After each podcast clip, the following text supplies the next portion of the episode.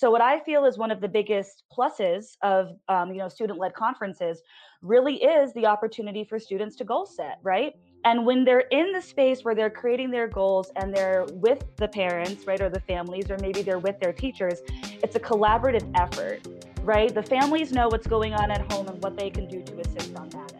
Welcome to the Teachers on Fire podcast. I'm your host, Tim Cavey, and today I want to bring you another edition of the Teachers on Fire Roundtable, live streamed conversations meant to warm your heart, spark your thinking, and ignite your professional practice.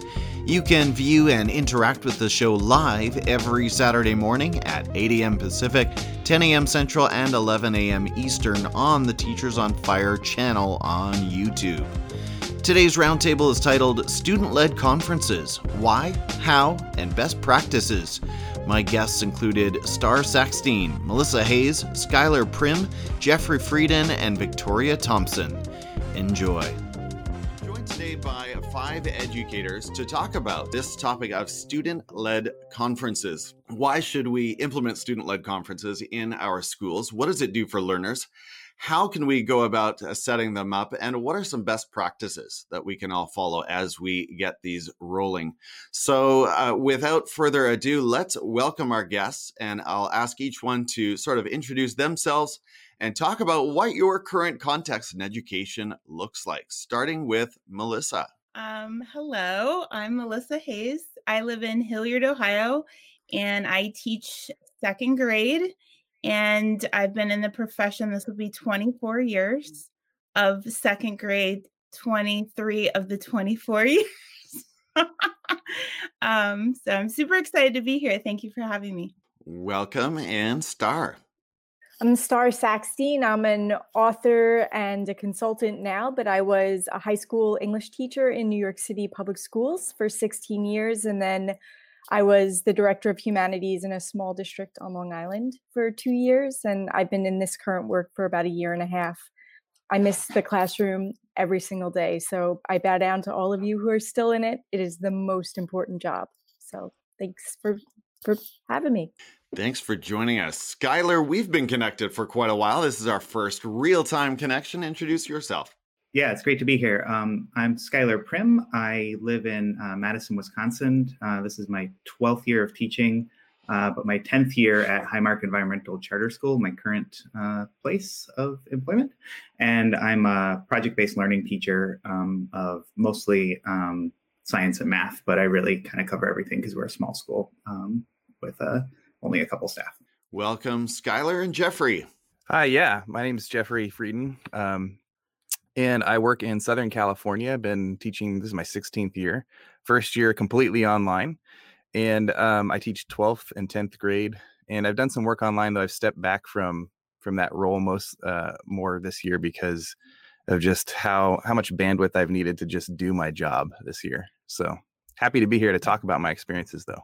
Your sound is crystal clear. It's almost like you were a podcaster once upon a time. And welcome, Victoria. Hi, everybody. I'm Victoria Thompson. I'm based in Tacoma, Washington, which is like a suburb ish of Seattle. I've been in education for five years and graduated um, college in 2015. And my first role, I was a math and science teacher in uh, around Summerville, South Carolina.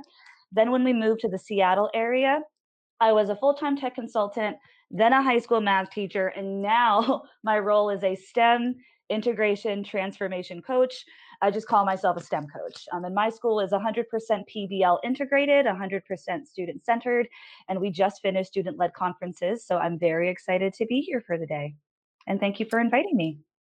Well, my pleasure. I'm glad to make your acquaintance as well, Victoria. And I'm hoping next week, by the way, to talk about coaching. So stay tuned oh, for yeah, that one. Absolutely. Yeah.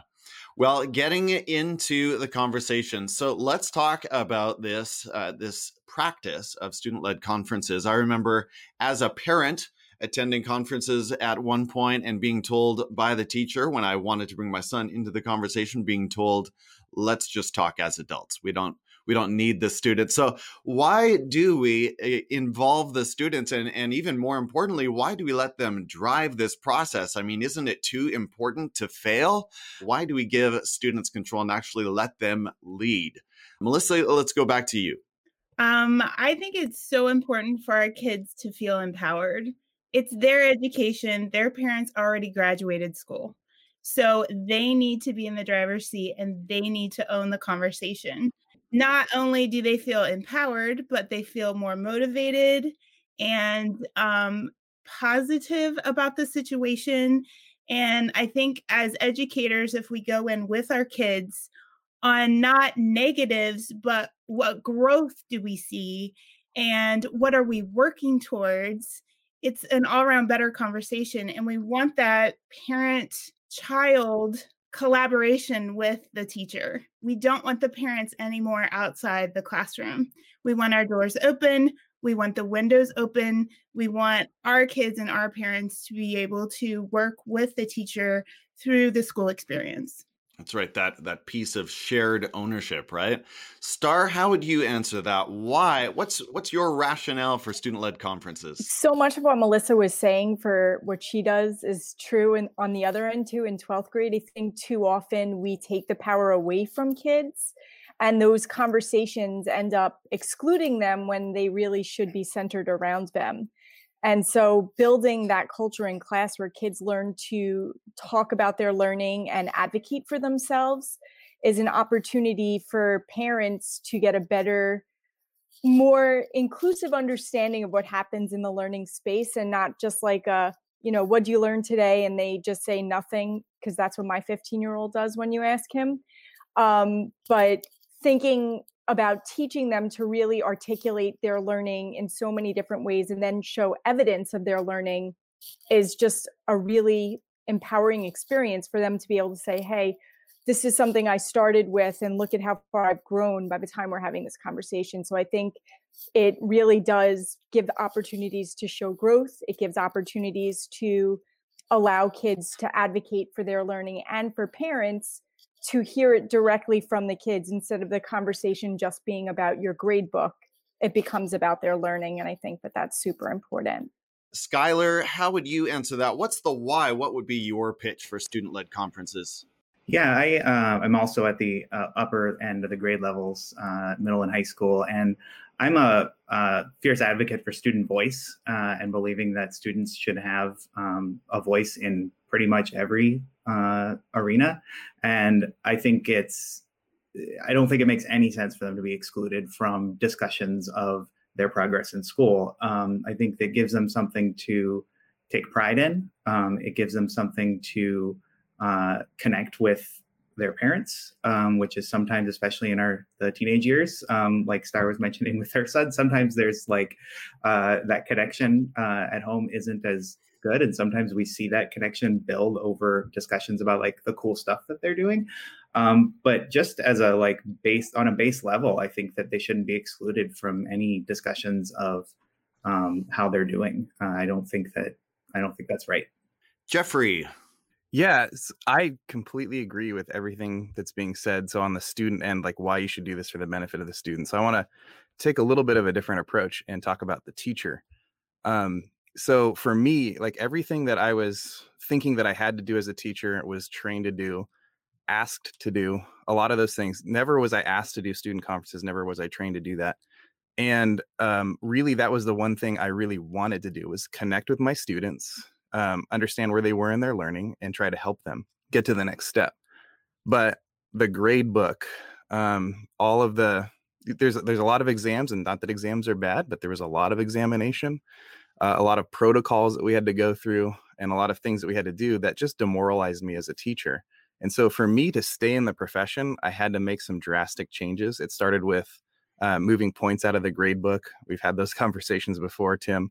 Um, and then from there, really the discovery of when I sit down and I conference with the students, um, it's telling me a very different story than the gradebook ever did and that all those protocols ever did. When i was looking at a spreadsheet and i've said this on on the show previously is that it's a bad storyteller and i'm finding out what's really happening with my students in their learning in their lives and then how i can best equip and help them where they are at the moment and i wasn't understanding that until i really sat down with them and that's why i do it Hmm. We think we know, right? We think we know where they are until we hear them articulate it, and we learn a lot.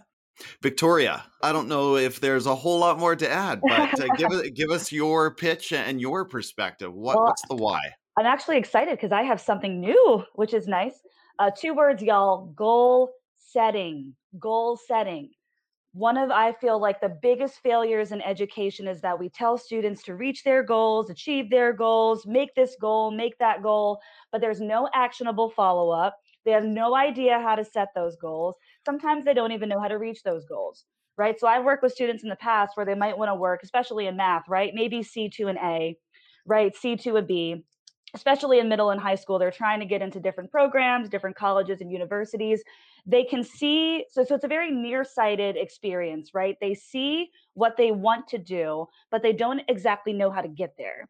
So what I feel is one of the biggest pluses of um, you know student-led conferences really is the opportunity for students to goal set, right? And when they're in the space where they're creating their goals and they're with the parents, right, or the families, or maybe they're with their teachers, it's a collaborative effort right? The families know what's going on at home and what they can do to assist on that end. The teachers see what's going on in the classroom and they also know what to, you know, assist with on that end as well. So the goal setting process becomes a lot more comprehensive. And then on top of that, there's actionable follow up because now instead of one stakeholder, we have several. So we can hold students accountable, they're holding themselves accountable. And to me, that's what it's all about. I will say at my specific site, we have had issues, um, not like big issues or anything, but just, of course, making sure that students know what their goals are, you know, with respect to data, school expectations and all that stuff, sometimes the data just isn't readily available. Or in some cases, especially since my um, school is 100% remote right now, we have some families where they've never interacted with teachers before face to face. They might not even know what they look like. So some of that uh, process within the student led conference is just getting to know you. And that's totally okay, right? There's nothing wrong with that. But then after that is done, then we start with goal setting and making it a positive collaborative experience for the student, the family, and then the teachers. I'm glad you said that because I think uh, now more than ever, perhaps because of so many school contexts and hybrid and remote uh, contexts, um, you know sometimes the conversation isn't really much more than hey how are things going as as a family? Like how can we support you? You know we're we're not really seeing any work maybe in some cases and it, it, it may not even be getting into the weeds of academic achievement or growth and just talking simply about hey how are you? This is who i am and and starting with the basics all right, let's get into your experiences with student led conferences. That's where I want to go from here. And actually, before we jump into that, I want to say a quick hello. We've got a number of friends in the conversation uh, this morning joining us in the comments. Hello to Shannon, Mark Ryan from Dubai, Thinking Hands, Brian Carpenter, Abby French, Dr. Dan Krinus, Carla, Rochelle, and on and on. David Franjosa, good to see all of you here. Moving into question number three, tell us about your experiences with student led conferences. How have they appeared in your world? And we're blessed to have a variety of sort of grade levels here this morning. So this is going to sound and look a little bit different as we go around. Victoria, let's go back to you. Yeah, so I'll actually speak um, with my experience as an educator because as a coach, of course, I'm not really privy to those conversations. I assist with them and kind of, you know, come up with questions, but that's between the student, the teacher, and the family. So when I was a teacher, when I did student-led conferences at the high school level and at the middle school level, um, at the high school level, it was more just with the student. It was parent optional, and we did have quite a few parents come in. At the middle school level, of course, it was students, uh, families, and of course me. And a lot of it, first, you know, introductions. Let's talk about the highlights and the positives, and that was mostly driven by me because I wanted uh, families to know the good that I was seeing as an educator. After that, completely hands off, and I would turn it over to the student. I had a template that I used to use with just three questions. One, what do you feel like you're doing well in this class and also in school in general? Remember, I also taught fifth and sixth grade, right? So this was beginning of middle school, things were changing. I wanted to make sure that they felt comfortable and safe in this new environment, both socially and academically. After that, what do you feel like maybe there are areas for growth, whether again, socially, academically? You know, maybe they want to make some more friends, maybe they want to participate more in class, uh, maybe they want to get an A on the next test. You know, it kind of ran the gamut with what they wanted to do, but I just thought it was super cool that they were able to highlight those areas for growth. And then the third is just how can we support you? right? We, meaning your family, the school, me, anybody that you have at your disposal. What can we do to support you in this process? And what I really appreciated was that kids are more candid than we think. They are honest and they are open and they will tell you what they need in order to be successful. Um, if it wasn't to that point where maybe they felt comfortable, then follow up conversations happen with that. But that is typically how I did my student led conferences. They were anywhere between 30 minutes to an hour. Uh, sometimes more, you know, if the family wanted to talk more, if the student just had a lot to say.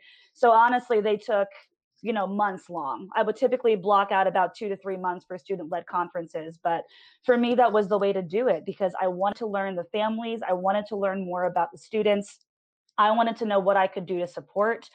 Um, yeah i think that's all i got well, and more might come to you, but that's a very structured, comprehensive outline. Thank you so much. Wow, I'm just wrapping my head around up to an hour per student. That is mm. such a mm. massive commitment. Yes. But it sort of it sort of changes the way we think of student-led conferences as more of an ongoing journey and, yeah. and a conversation. Well, and for context too, the last school that I worked at, I only had about 55 students. Okay. So that is more of an impetus for the longer time because I had less. At the first school that I worked at, I had about 100 on my caseload. Um, so those were more of the 50 or not 50, but the 30 minute segments. At the last school I worked at, definitely more of an hour, but it's because I had less to less to accommodate. Well, I'm already glad and thankful this will be recorded and repurposed on the Teachers on Fire podcast so I can listen to that outline. And I'm sure more good ones are coming. Jeffrey, tell us about your experiences with student led conferences. Yeah, they've taken a drastic shift this year where I've kind of had to to power down to just the minimum. Um, because uh, what I was doing before, and I'll talk about that and I'll reference that mostly, I got to the point where I was uh, having students um, like the goal setting that Victoria was talking about. They would do that. They would reflect on the standards, and they would do this through um, an online portfolio that they were building so that they could accurately represent the story of their learning in my class. Um, and also, it was just a way for them to build a positive reputation online too, and that showed their growth and showcased who they were. So um, I did bring with me a couple of samples from last year before everything uh, sort of shut down. And um, I am trying to figure out how the share screen thing works here. So bear with me. But um, I don't know if it's working on your end. There we go. Uh, that's this is one of my students who decided to build a Wix, um, and did uh, did above and beyond what I was asking to do. So of course I'm going to showcase this one. Uh, but just building out pages to reference there. I'm an English teacher, so reading, writing, listening, and speaking. And I tried to reduce the standards just to like big the big six that they were going to work on. So I'll just show you just a quick little sample of what they would show up with. This is Marcus here. He would show up with the um, for his grade four or grading period number four conference, and uh, he would have samples of his work that he was doing in the class that showcased his listening and speaking standard right here, and describe like how he got it done and how he hit the mark.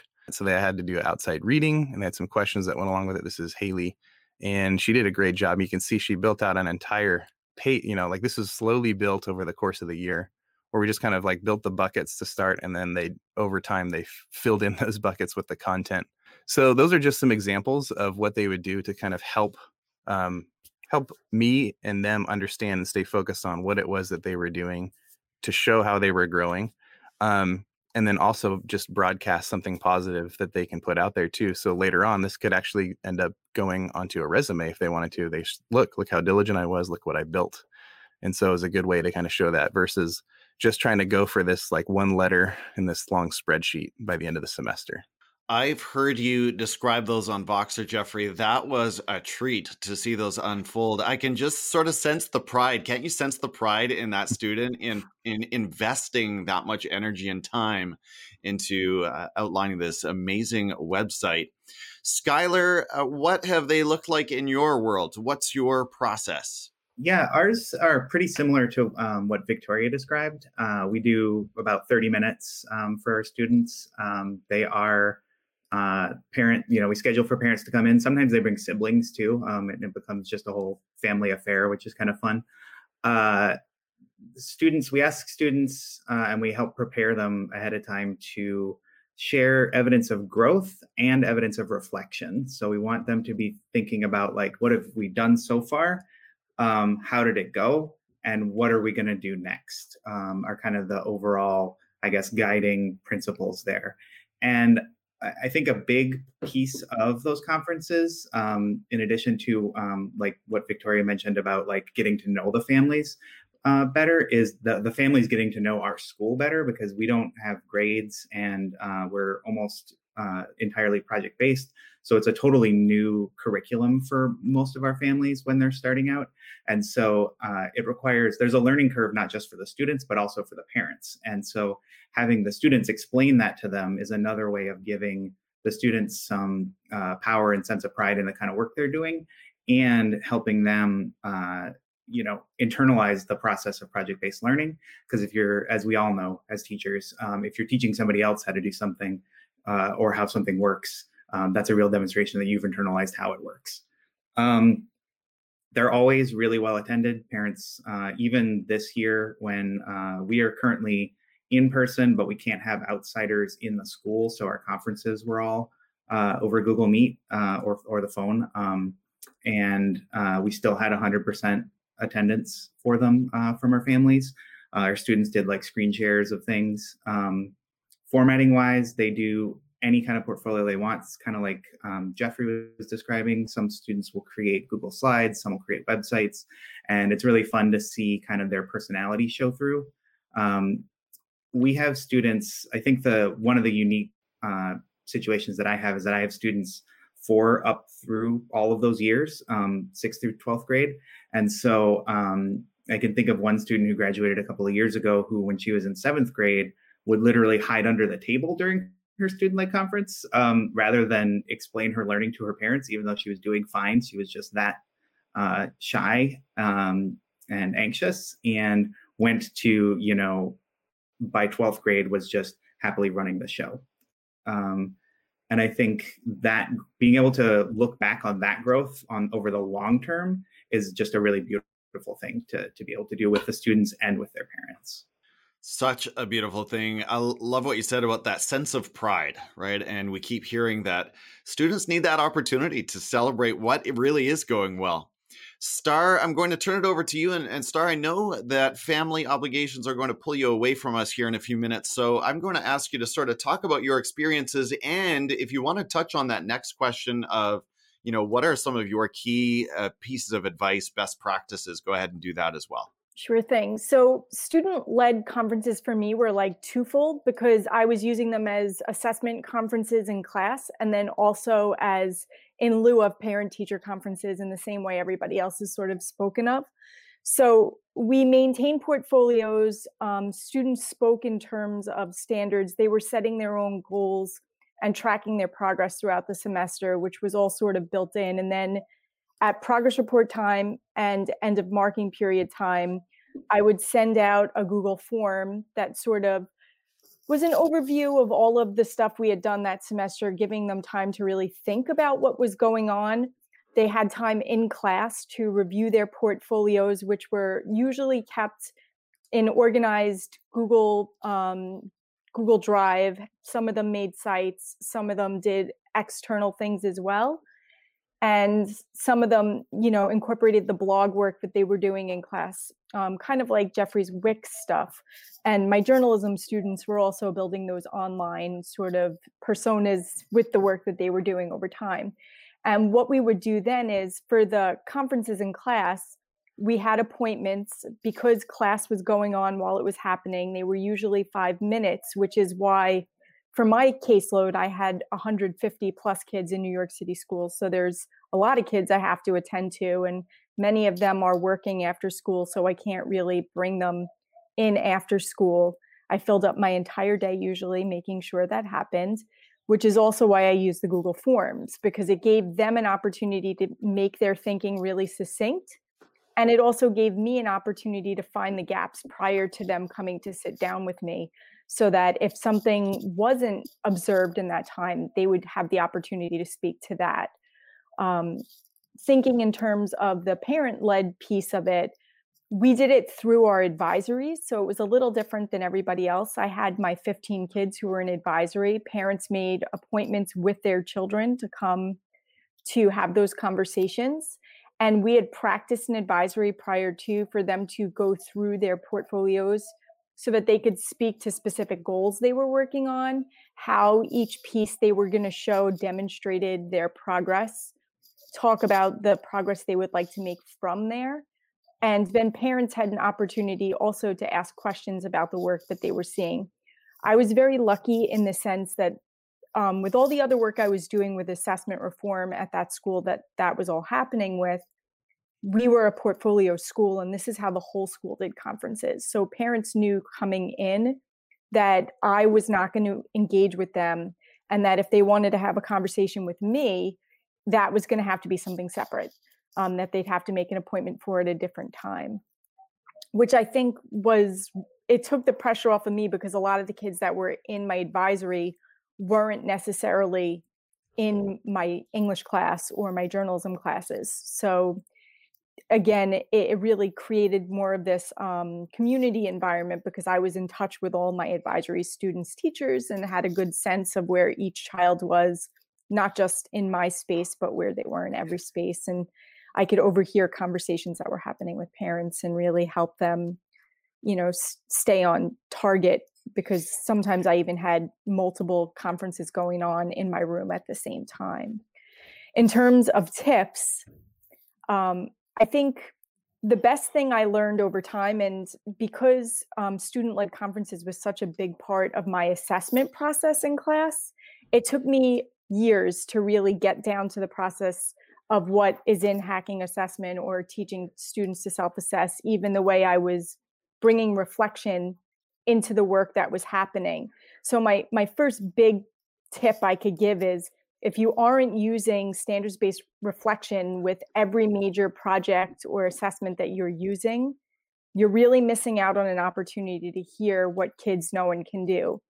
Um, a lot of times we think our assessments are doing kids justice, but there are always gaps. Even the best assessments don't necessarily speak to everything kids know and can do. And by inviting their reflection, we're giving them an opportunity to fill those gaps. And then it gives us a better idea of what they actually know and can do. And then we could, you know, think about our instruction um, and target our instruction a little bit better based on what we learned from that experience. So it's a real iterative process.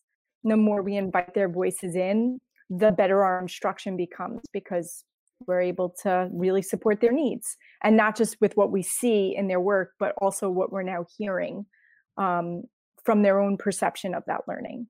So that's my that's my one tip. Thank you so much for having me on. It's been a pleasure. So um, all of you on here, I I believe I know from Twitter. So it's been really awesome listening to your experiences, and I will catch up on the rest of this later.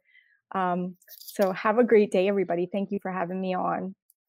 Starr, it was an honor. And just before you run, you've written a few books. I know you're working on one. What would be the book that speaks the best to student led conferences? Oh gosh, I, I, feel like there's a little bit of that in all of them, but my the one that's coming out with ASCD in March is called Assessing with Respect, and it takes a lot of the work I've done in all the other ones and folds in social emotional learning and thinking about assessment through the lens of the whole child and how teachers on an everyday basis could be thinking about kids as the numbers and letters and what practices we can have in classes to really help build their learner identities and not just label them so you could look out for that one i think that's probably I, am I'm, I'm super proud of it because it also really has a heavy um, equity element in it which I think student led conferences also speaks to equity because it gives every child in, in the classroom a, a voice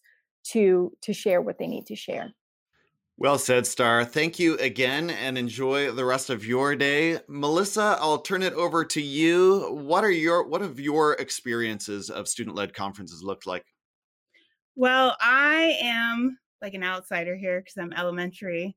Um, and I've been doing student-led conferences, I think it's about five years. And my first year, I didn't ask for permission. I just did it. If anyone knows me, they know I just do it and then ask for forgiveness later.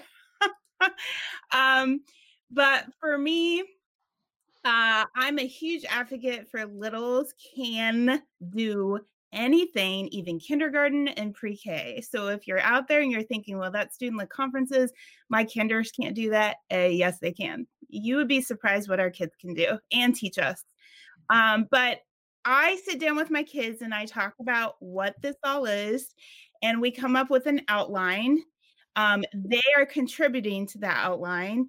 And it's like Victoria talked about, there's goals. Um, there's our one word, which we developed. This one's for the spring. So in the fall, we wouldn't necessarily have a one word. They um, add to the outline with uh, what we're looking forward to, what have we accomplished this year? What are, what's going really well? What is something that we are working towards? So it's not really a negative it's just working towards. And as after a culmination of ideas from my kids then i create the outline give it to them and they jot all their ideas that they want to talk about. And then from there they use Flipgrid to get on and talk about all these items and then they post work samples that they're excited about that was maybe challenging but they felt so proud of after um, the process. And um, in the beginning they make a google folder and they put items in that they want to discuss during their conferences. Um, so they have the Flipgrid. I set it for the longest period of time i can and they can add silly things on there too. I mean, I think it shows their personality. I wouldn't want to, them to be prim and pop, proper. They're little. So um, they do their Flipgrid. Then after their Flipgrid, they um, we have the student led conference. They come in with their parents or their family. Anyone can come, grandma, grandpa, aunt, uncle. They play the Flipgrid first. For littles, it's so intimidating, especially, you know, our education system when parents weren't ever supposed to come in and when they were supposed to come to parent teacher or parent conferences it was always that dread of oh great now i'm going to hear what my kid did. And this is so much more of a positive. So they come in they hit their Flipgrid and they you could see the smile on their face the pride in their eyes and they're just so excited and to and proud of the work that they have accomplished. So they show their parents, we have a good laugh, they lead the conversation. Um, if there's a calm, like a long silence, I'll say, would anyone like to add anything? Um, how's it going so far? What are, what is it that you need from me? Because I'm here, that kind of thing. I might show some assessments, but I'm not geared toward those assessments. Those parents know about the areas of weakness long before those conferences. So, do I need to hone in on those? No. So, we focus solely on the positive. And then after the conference, they are just super excited and they can't wait for the next conference. Um, the Flipgrid is amazing because those parents who can't come to conference, I send them their conference. So every kid does it. It doesn't matter if their parent didn't sign up, they do it because we need to our families need to know we're there for them and that communication is wide open and our littles are our top priority and they're super excited even if their parents don't come to show their parents the conference have that conversation. I've gotten emails thanking me um, due to work or this or that. Now we're in full virtual mode this year so I did do student led conferences. We did do them on a Zoom. We did use Flipgrid. I did everything the same. The only difference was when my kids got when it was they both got on and we said, "Oh, hi. Thanks for coming." I said, "Okay, you got the floor." And they ran with it. They had their screen share, they put up the Flipgrid, everything. So it's it's I love the experience and I hope more people in elementary do it too. Thank you so much, uh, Melissa. That was awesome. And you know, you are you do have the the littles here in this conversation compared to some of the rest of us, but so many comments pouring in about the the great ideas and, and ways we can sort of reinvent or repurpose those ideas in in higher grade levels.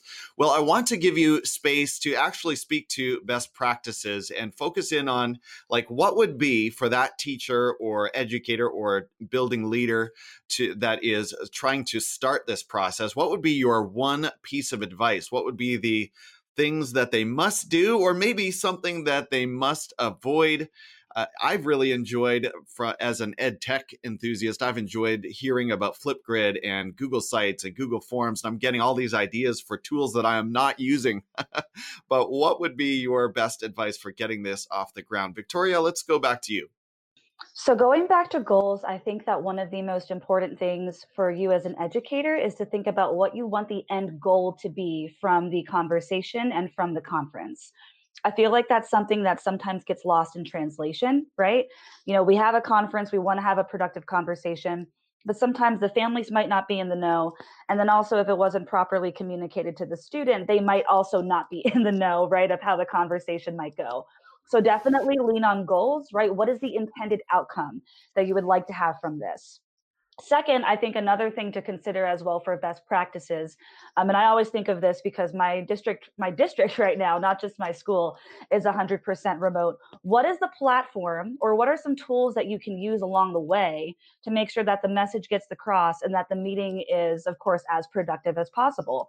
Um, so we're all kind of naming our favorite ed tech tools. Um, so we use Zoom right now just to communicate with parents back and forth. Uh, but for goal setting and just communication, I'm a gigantic Pear Deck fan. So I use Pear Deck a lot, just even with professional developments I hold with teachers. But when I was in the classroom, I did it with students as well. And it was those three questions, right, that I already spoke about. You know, what like what are some highlights? What do you feel as though there are areas for growth in? And then what can we do to support you? They have filled it out asynchronously and then when they come to me it's already presented. So that's an idea for best practice that i've also suggested to my teachers as well. Have students complete something asynchronously. That way they already have something to bring to the table once it's time for the student led conference. So there's less time with the ums and the ahs and the i don't knows right? Or you know less time deliberating. And it's more intentional and it's more impactful right? Because if they've already done the cognitive work beforehand, then we come up, right? They might have more to add. We can collaborate about it, we can talk about it, and we can discuss solutions. Um, so that's a best practice that I really lean on as well. And then my last tip really is just, you know, listen to your students, right? Um, so those are kind of my three guidelines. But if they have other questions they want to ask, you know, maybe if there's something else that they want to bring up, I'm all about it. They're more than welcome to add and have agency to do anything they want during this conference. My friend Aaron Blackwelder is so strong on the student knows better than you. You think you know, mm-hmm. but the student knows better in so many cases. there's kind of a mix there, right? Uh, you've mm-hmm. mentioned, let me do a quick follow up, Victoria. You've mentioned yeah, sure. goal setting, which I love. I'm such a goals person personally are you an advocate of smart goals? I know smart goals ha- has eh, their advocates and critics. I mean, I'm neither here nor there. Um, only because I know for school to school, district to district, things are so different, right? So the way that I really approach goal setting is it's on a case by case basis. My school and my district specifically doesn't incorporate, you know, those smart goals on a daily basis. I don't even think I've seen them, you know, with my teachers in this virtual learning environment. So I don't even know if they're implemented, but I have done them in the past. For me, it's very situational. Uh, when I think about goal setting, though, my thing is okay, what can we do to get you from point A to point B? Not necessarily sequential steps, but rather what are long term solutions that we can come up with. What I don't like with SMART goals is that sometimes I feel like they're very finite. There are ways to work around it and move around it, but with goal setting, I need it to be fluid for my students because even for me as an adult, like sometimes my goals you know don't end up how they want or my day doesn't end up how it wants. I put my dog in my wife's office and he's already like sitting down trying to get up on this podcast right now. So that didn't go how i wanted it to go. So i always say that to my students as well right? If things don't go the way that i want to as an adult then it can be fluid and i can change my track trajectory. I want to have that the same for the students i teach. Sometimes smart goals don't align with that um, I see the merit, but for me, I like for my goals to be more fluid. So I use SMART goals on a situational basis. Fair enough. Jeffrey. Okay. Um, I was trying to reduce this down to one, so I, will I'll bring it down to like a catchphrase if I can. So everything that Victoria just said, that's amazing. Um, but for me, it's make them publish. And what I mean by that is if they're going to have like the the website that I had showed you my, my students showcasing their work is if they showcase their learning, this will put some pressure on them to to make some production because I'm taking things like points off of the table and things like but they have to produce something And I also want to make it a little bit public so their parents can see it. Um, I also really want to strongly encourage, you know, for uh, other people like the public at, at large to see it as well. Obviously, if students are, uh, if that's really intimidating, we'll find some sort of spot where they're more comfortable. But I also do want them to experience a little bit of discomfort. Like, wait, this could go out there into the world and it could be a reflection on me yeah, that's what I want it to be. I don't want to hide behind a grade book or anything like that. So as as much as we can, get them to publish their work in a public setting, so that um, when it comes time to like showcase, they're ready. Now that means for me as a teacher, I have to get them ready. That puts the pressure on me to make sure that they are as comfortable as possible, so that they're ready to showcase that work. So I got to get them ready for that show. Uh, the way I do that is through building the portfolio piece by piece, Starr mentioned that it's an iterative process, and so we're going to iterate. We're gonna we're gonna have some things that aren't aren't the, our best public face, but we're going to work on putting on a public face over time. And then for me, like if I go way back to the beginning, that means like in English uh, language arts, we have tons and tons of standards that we're supposed to cover. I, for me, and to make my students a success, I have to reduce that down to like the bare minimum for them for what they're going to showcase. Now I'm going to teach all the other stuff and there will be some reflection on it and the assessments will catch those things that that I'm asked to do by my my district or my school site. But for me and for my student like let's I really want you to be proud of your work in these areas and just kind of keep it focused for them. So get them to publish, get them to collect their story over time and make it as simple as possible for them. Mm, I'm such a fan of what you're talking about. I do wonder if, from Melissa's perspective or the primary elementary levels, if that public publishing looks different. Um, I'm assuming those Flipgrids are probably locked down, but I, I, love the idea of publishing, Jeffrey. You know that. And I'm even wondering, Jeffrey, if students could make an audio version. Why couldn't they sort of uh, start their own personal podcast that narrates their their learning and growth journey right yeah absolutely well, i'm just going to jump yeah. in real quick and say that that's exactly what Starr would advocate for and she does in, in her book and her work is what what do the students want to do when they publish how would you want to publish this and that's part of the conversation too um, for me the the website is more of just like so we can all like look at the same time and you don't you won't lose it in a backpack somewhere or anything like that it's there it is it's online we can all kind of access it um, so we can see that. But there's a lot of different ways they could do video, they could do a Loom video, they can do Flipgrid, they can do uh, a podcast, they can do all kinds of things. So, yeah, absolutely.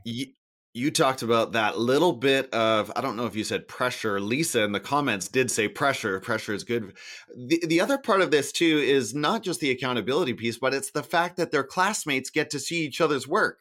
So many times we make this experience kind of just a vertical uh, you know teacher student or teacher student parent experience let's bring the classmates in let's let them share in the learning journeys and uh, i think for the most part this is usually not nothing that would be super personal or surprising to to classmates i think it's so helpful to see you know neighbors setting goals and okay this person is setting this goal and that's going to be inspiring as well skylar what are your tips strategies best practices what comes to mind what would you share yeah, it's funny you mentioned uh, you know that that peer uh, positive peer pressure aspect. Cause that's that's one of the things I was going to talk about. Is that I think that um, you know as the teacher you're one person um, and the students are their best uh, audience um, and you know in our school we're we're multi-age and so some students have been through student-led conferences a bunch of times before and we'll have them act as mentors for the younger students um, who are both helping them prepare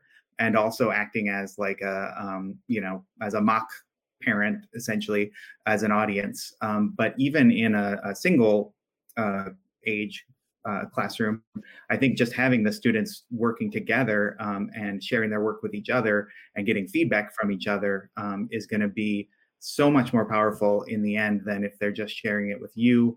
I think that the other advice that I would have is to just always be willing to refine your process um, and and to never stop changing what your student led conferences look like, because uh, you know my my teaching doesn't look the same as it did ten years ago. My student led conferences don't look the same as they did ten years ago, um, and it would be ridiculous if they did. And a lot of that is because of either self reflection on you know oh this doesn't seem like it's working or it's stuff that students have told me directly, or it's stuff that parents have said directly, um, as in terms of feedback on what's worked and what hasn't, or what they've wanted to see and didn't see. Uh, and so I think just being able to have that um, level of humility and and willingness to uh, revise, revise, revise, and take in feedback is is really important. And it also, of course, is you're modeling it for your students every time that you that you do that. Absolutely. Anytime we can bring in that multiple iterations of work and that that just that growth mindset, right? We're on a continuous journey here as educators and as students. Lisa says, What about students who have no one to attend the student led conference with them? Maybe we'll get to that question. Uh, Melissa, I want to give you a chance, first of all, to talk about best practices. You gave us so much. Is there what, what would be those one or two points that you would say you got to do this? Well, Flipgrid is amazing. And that goes back to the question that was just asked What if the parents don't come to the conference? Well, you send the conference to them. Flipgrid is a video platform, and then you can follow up with a phone call or they can follow up with a conference if they need. Um, for me, it's trusting the process and trusting our kids. Um, I think sometimes we worry about what the kids will do. Well, they're kids, depending on the age. So let them trust that they're going to be able to do this because it's an amazing, amazing uh, process to go through. Um, I would also say, going back to Victoria and the goals, we set a personal, academic, and an SEL goal. And for me, it's the time to reflect, it's the time to process what you've done. Um, because I think a lot of times we do those goals and we never go back to them and then we forget what we did. Um, so reflection is huge. Also, making sure that our kids are in the control seat they are formulating their goals they are formulating what's going to go on in that conference um, and having fun i i love student led even the most awkward student led conference ends up to be the funniest one ever so um, these memories these kids will never get back every year is a different year so my big thing is just to make it memorable your conferences, Melissa, have to be so cute. I can just imagine those kids on Flipgrid lighting it up, their parents smiling ear to ear. It's interesting, you know, uh, Mark Ryan, our friend from Dubai, uh, said earlier in the broadcast that he hates the Zoom conferences, wants to be in person, which I totally get. But there are some interesting advantages, some interesting silver linings to putting it on video, and as as you said, Melissa, bringing it to them a couple of other uh, guests here had some thoughts on that question, that all important question of what about that kid who doesn't have someone to come to the conference or what, you know, the parent is unavailable or, or whatever. Uh, I'd like to go to Skylar and then Victoria. Skylar, your thoughts on that one?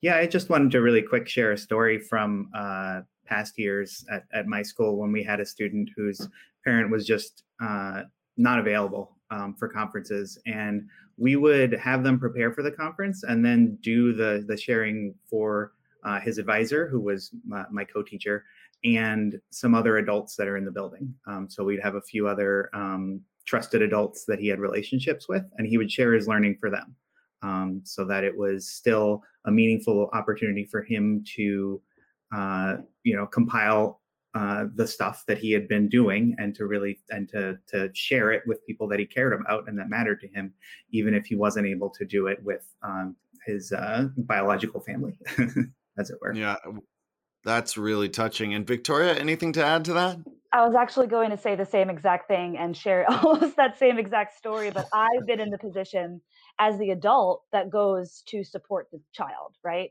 Um, so typically, you know, if there's a student where, again, if their family is just not available, maybe they're working, maybe they just can't make it, you know, or maybe they don't want to make it. Unfortunately, that's also a reality as educators that we have to deal with. Uh, we've also been in the position where I'll get emails hey, you know, this person has identified you or the student has identified you as an adult that they trust in the building. Could you please come to support? So that's usually the language that, you know, that I receive around that. And of course, I always go, right? So there's about two or three of us. You know, we'll go, we'll share growth areas, we'll share highlights, we'll also share, you know, what we can do to support together as a team. And honestly, I feel like as a teaching team, that makes us stronger because we hear directly then from the student in an authentic environment you know it's not in a class where there's a bunch of students or you know maybe if there's an observer. It's just us and the kid. And i think that that's really special not only to be chosen as you know a trusted adult for that child uh, but also to have the opportunity to grow along with them. So I definitely agree with everything that Skylar said. You know, choose some or have them choose rather, you know, adults in the building that they really trust. And it doesn't just have to be teachers. You know, I've been in meetings with custodians, you know, I've been in meetings with you know the principal, with the school psychologist. Anybody that the child trusts and once in the meeting, definitely contact, reach out, and they're more than likely to go for it. What an honor, right, Victoria, to be that one tapped as, hey, would you uh, you know, Miss Thompson or Mrs. Thompson, would you be my I don't even know what you would call it, my special person at the conference right. or my, my stand in. Yeah, that is yeah. really, really awesome. Very touching. We, we called it bring your own grown up. yeah. So I was always asking, can you be my grown up? Can you be my grown up? And I said, of, of course I will. Absolutely I will. Yeah, that's awesome. Yeah. Well, we're running short on time, but I don't want to miss this round. So, uh, getting into sort of the last question here, let's make these answers sort of a rapid fire. It might just be a title, an author, or two. But who should we be reading in this area? Who have you learned from? For people joining us live or on the replay on YouTube, what should they be checking out to learn more in this space of student led conferences? Victoria, I'll go back to you. Yeah, so I always defer to leaders of their own learning. Um, so if you go to edu- or eleducation.org, I think is the website, uh, they've even got some chapters that are available for you to peruse absolutely, absolutely recommend it. And it's all about how student led conferences inspire students to own their learning. And the title of the book is called Leaders of Their Own Learning. That's amazing that you threw that out. That was the book I really focused on for a lot of my first yeah. year of my of my of my masters. Jeffrey's got it there. Ron Berger is amazing. Uh, yeah, definitely take a look at that one. Love mm-hmm. that suggestion. So glad you said it, Jeffrey. What about you? So yeah, if you're once you're done with leaders of their own learning, um, I'll I'll throw two out there, and because Starr isn't here, I'll I mean I'm gonna throw out two of her books that she um, I referenced those earlier to hacking assessment. This was the one that got me started on my pointless, gradeless journey.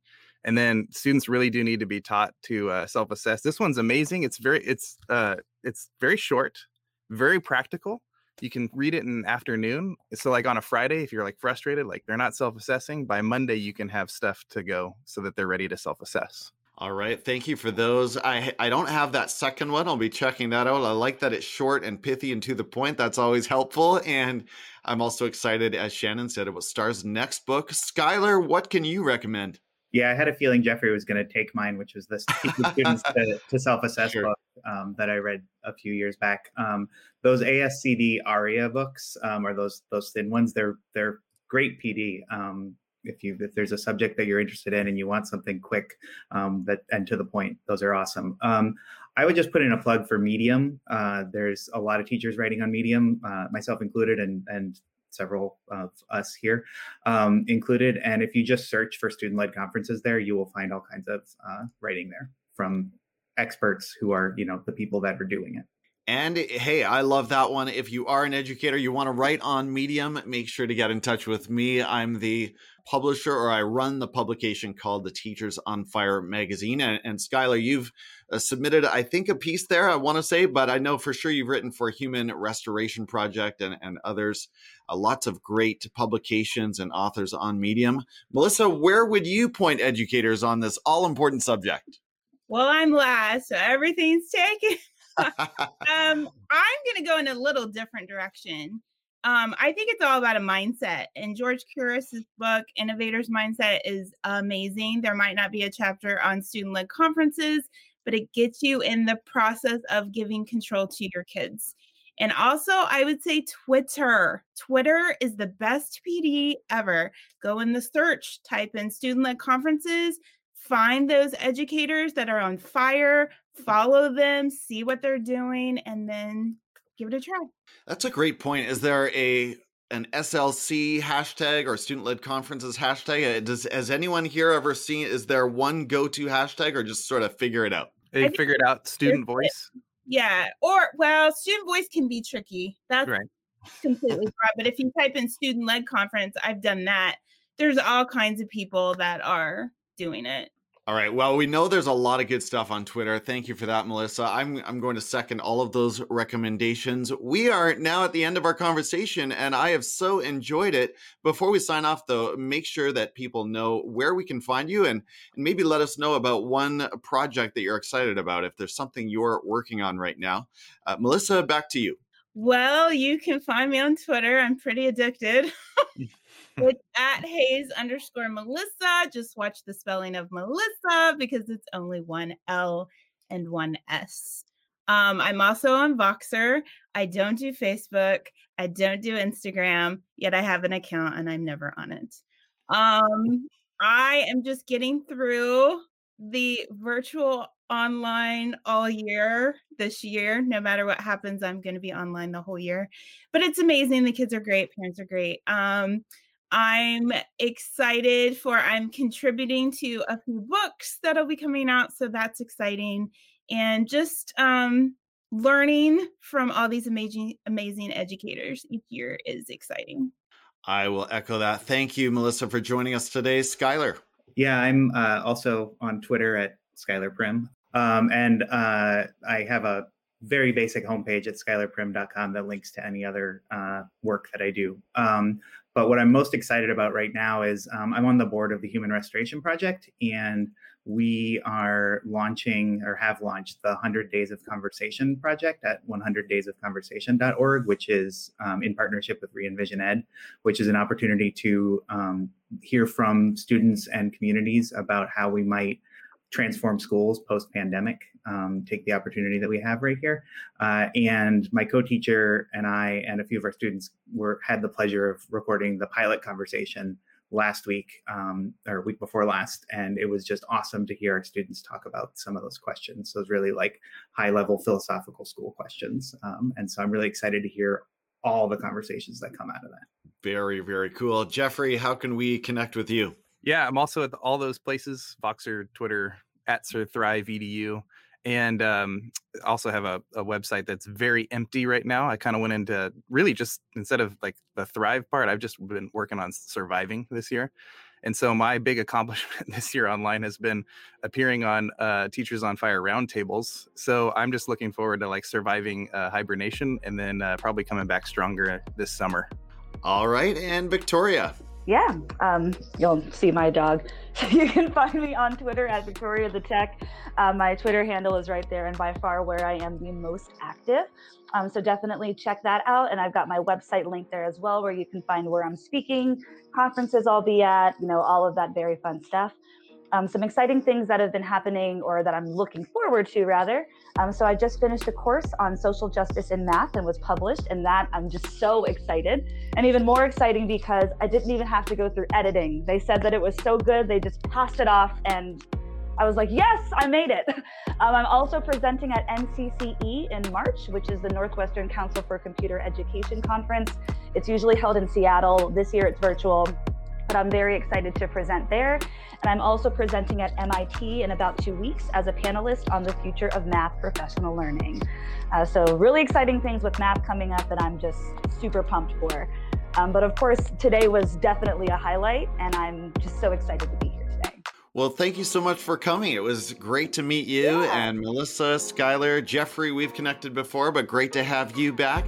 Thank you so much for joining us again. It's been great to learn from you and with you, and I know we will connect. My name is Tim Cavey, and I'm proud to contribute to the education conversation through the Teachers on Fire podcast.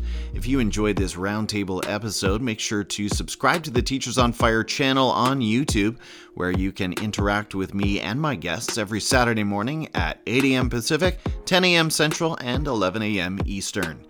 And if you haven't yet, make sure to connect with me at Teachers on Fire on Twitter, Instagram, Facebook, Voxer, and now Clubhouse to catch more from me and hear from amazing educators who are bringing growth and transformation to K 12 education today. When you listen to this content and share your support on social media, you pour fuel on my fire and inspire me to keep going. Thanks again for listening to this roundtable episode in these challenging times. Take care, share an encouraging message to lift up a colleague, and keep that fire for learning burning bright.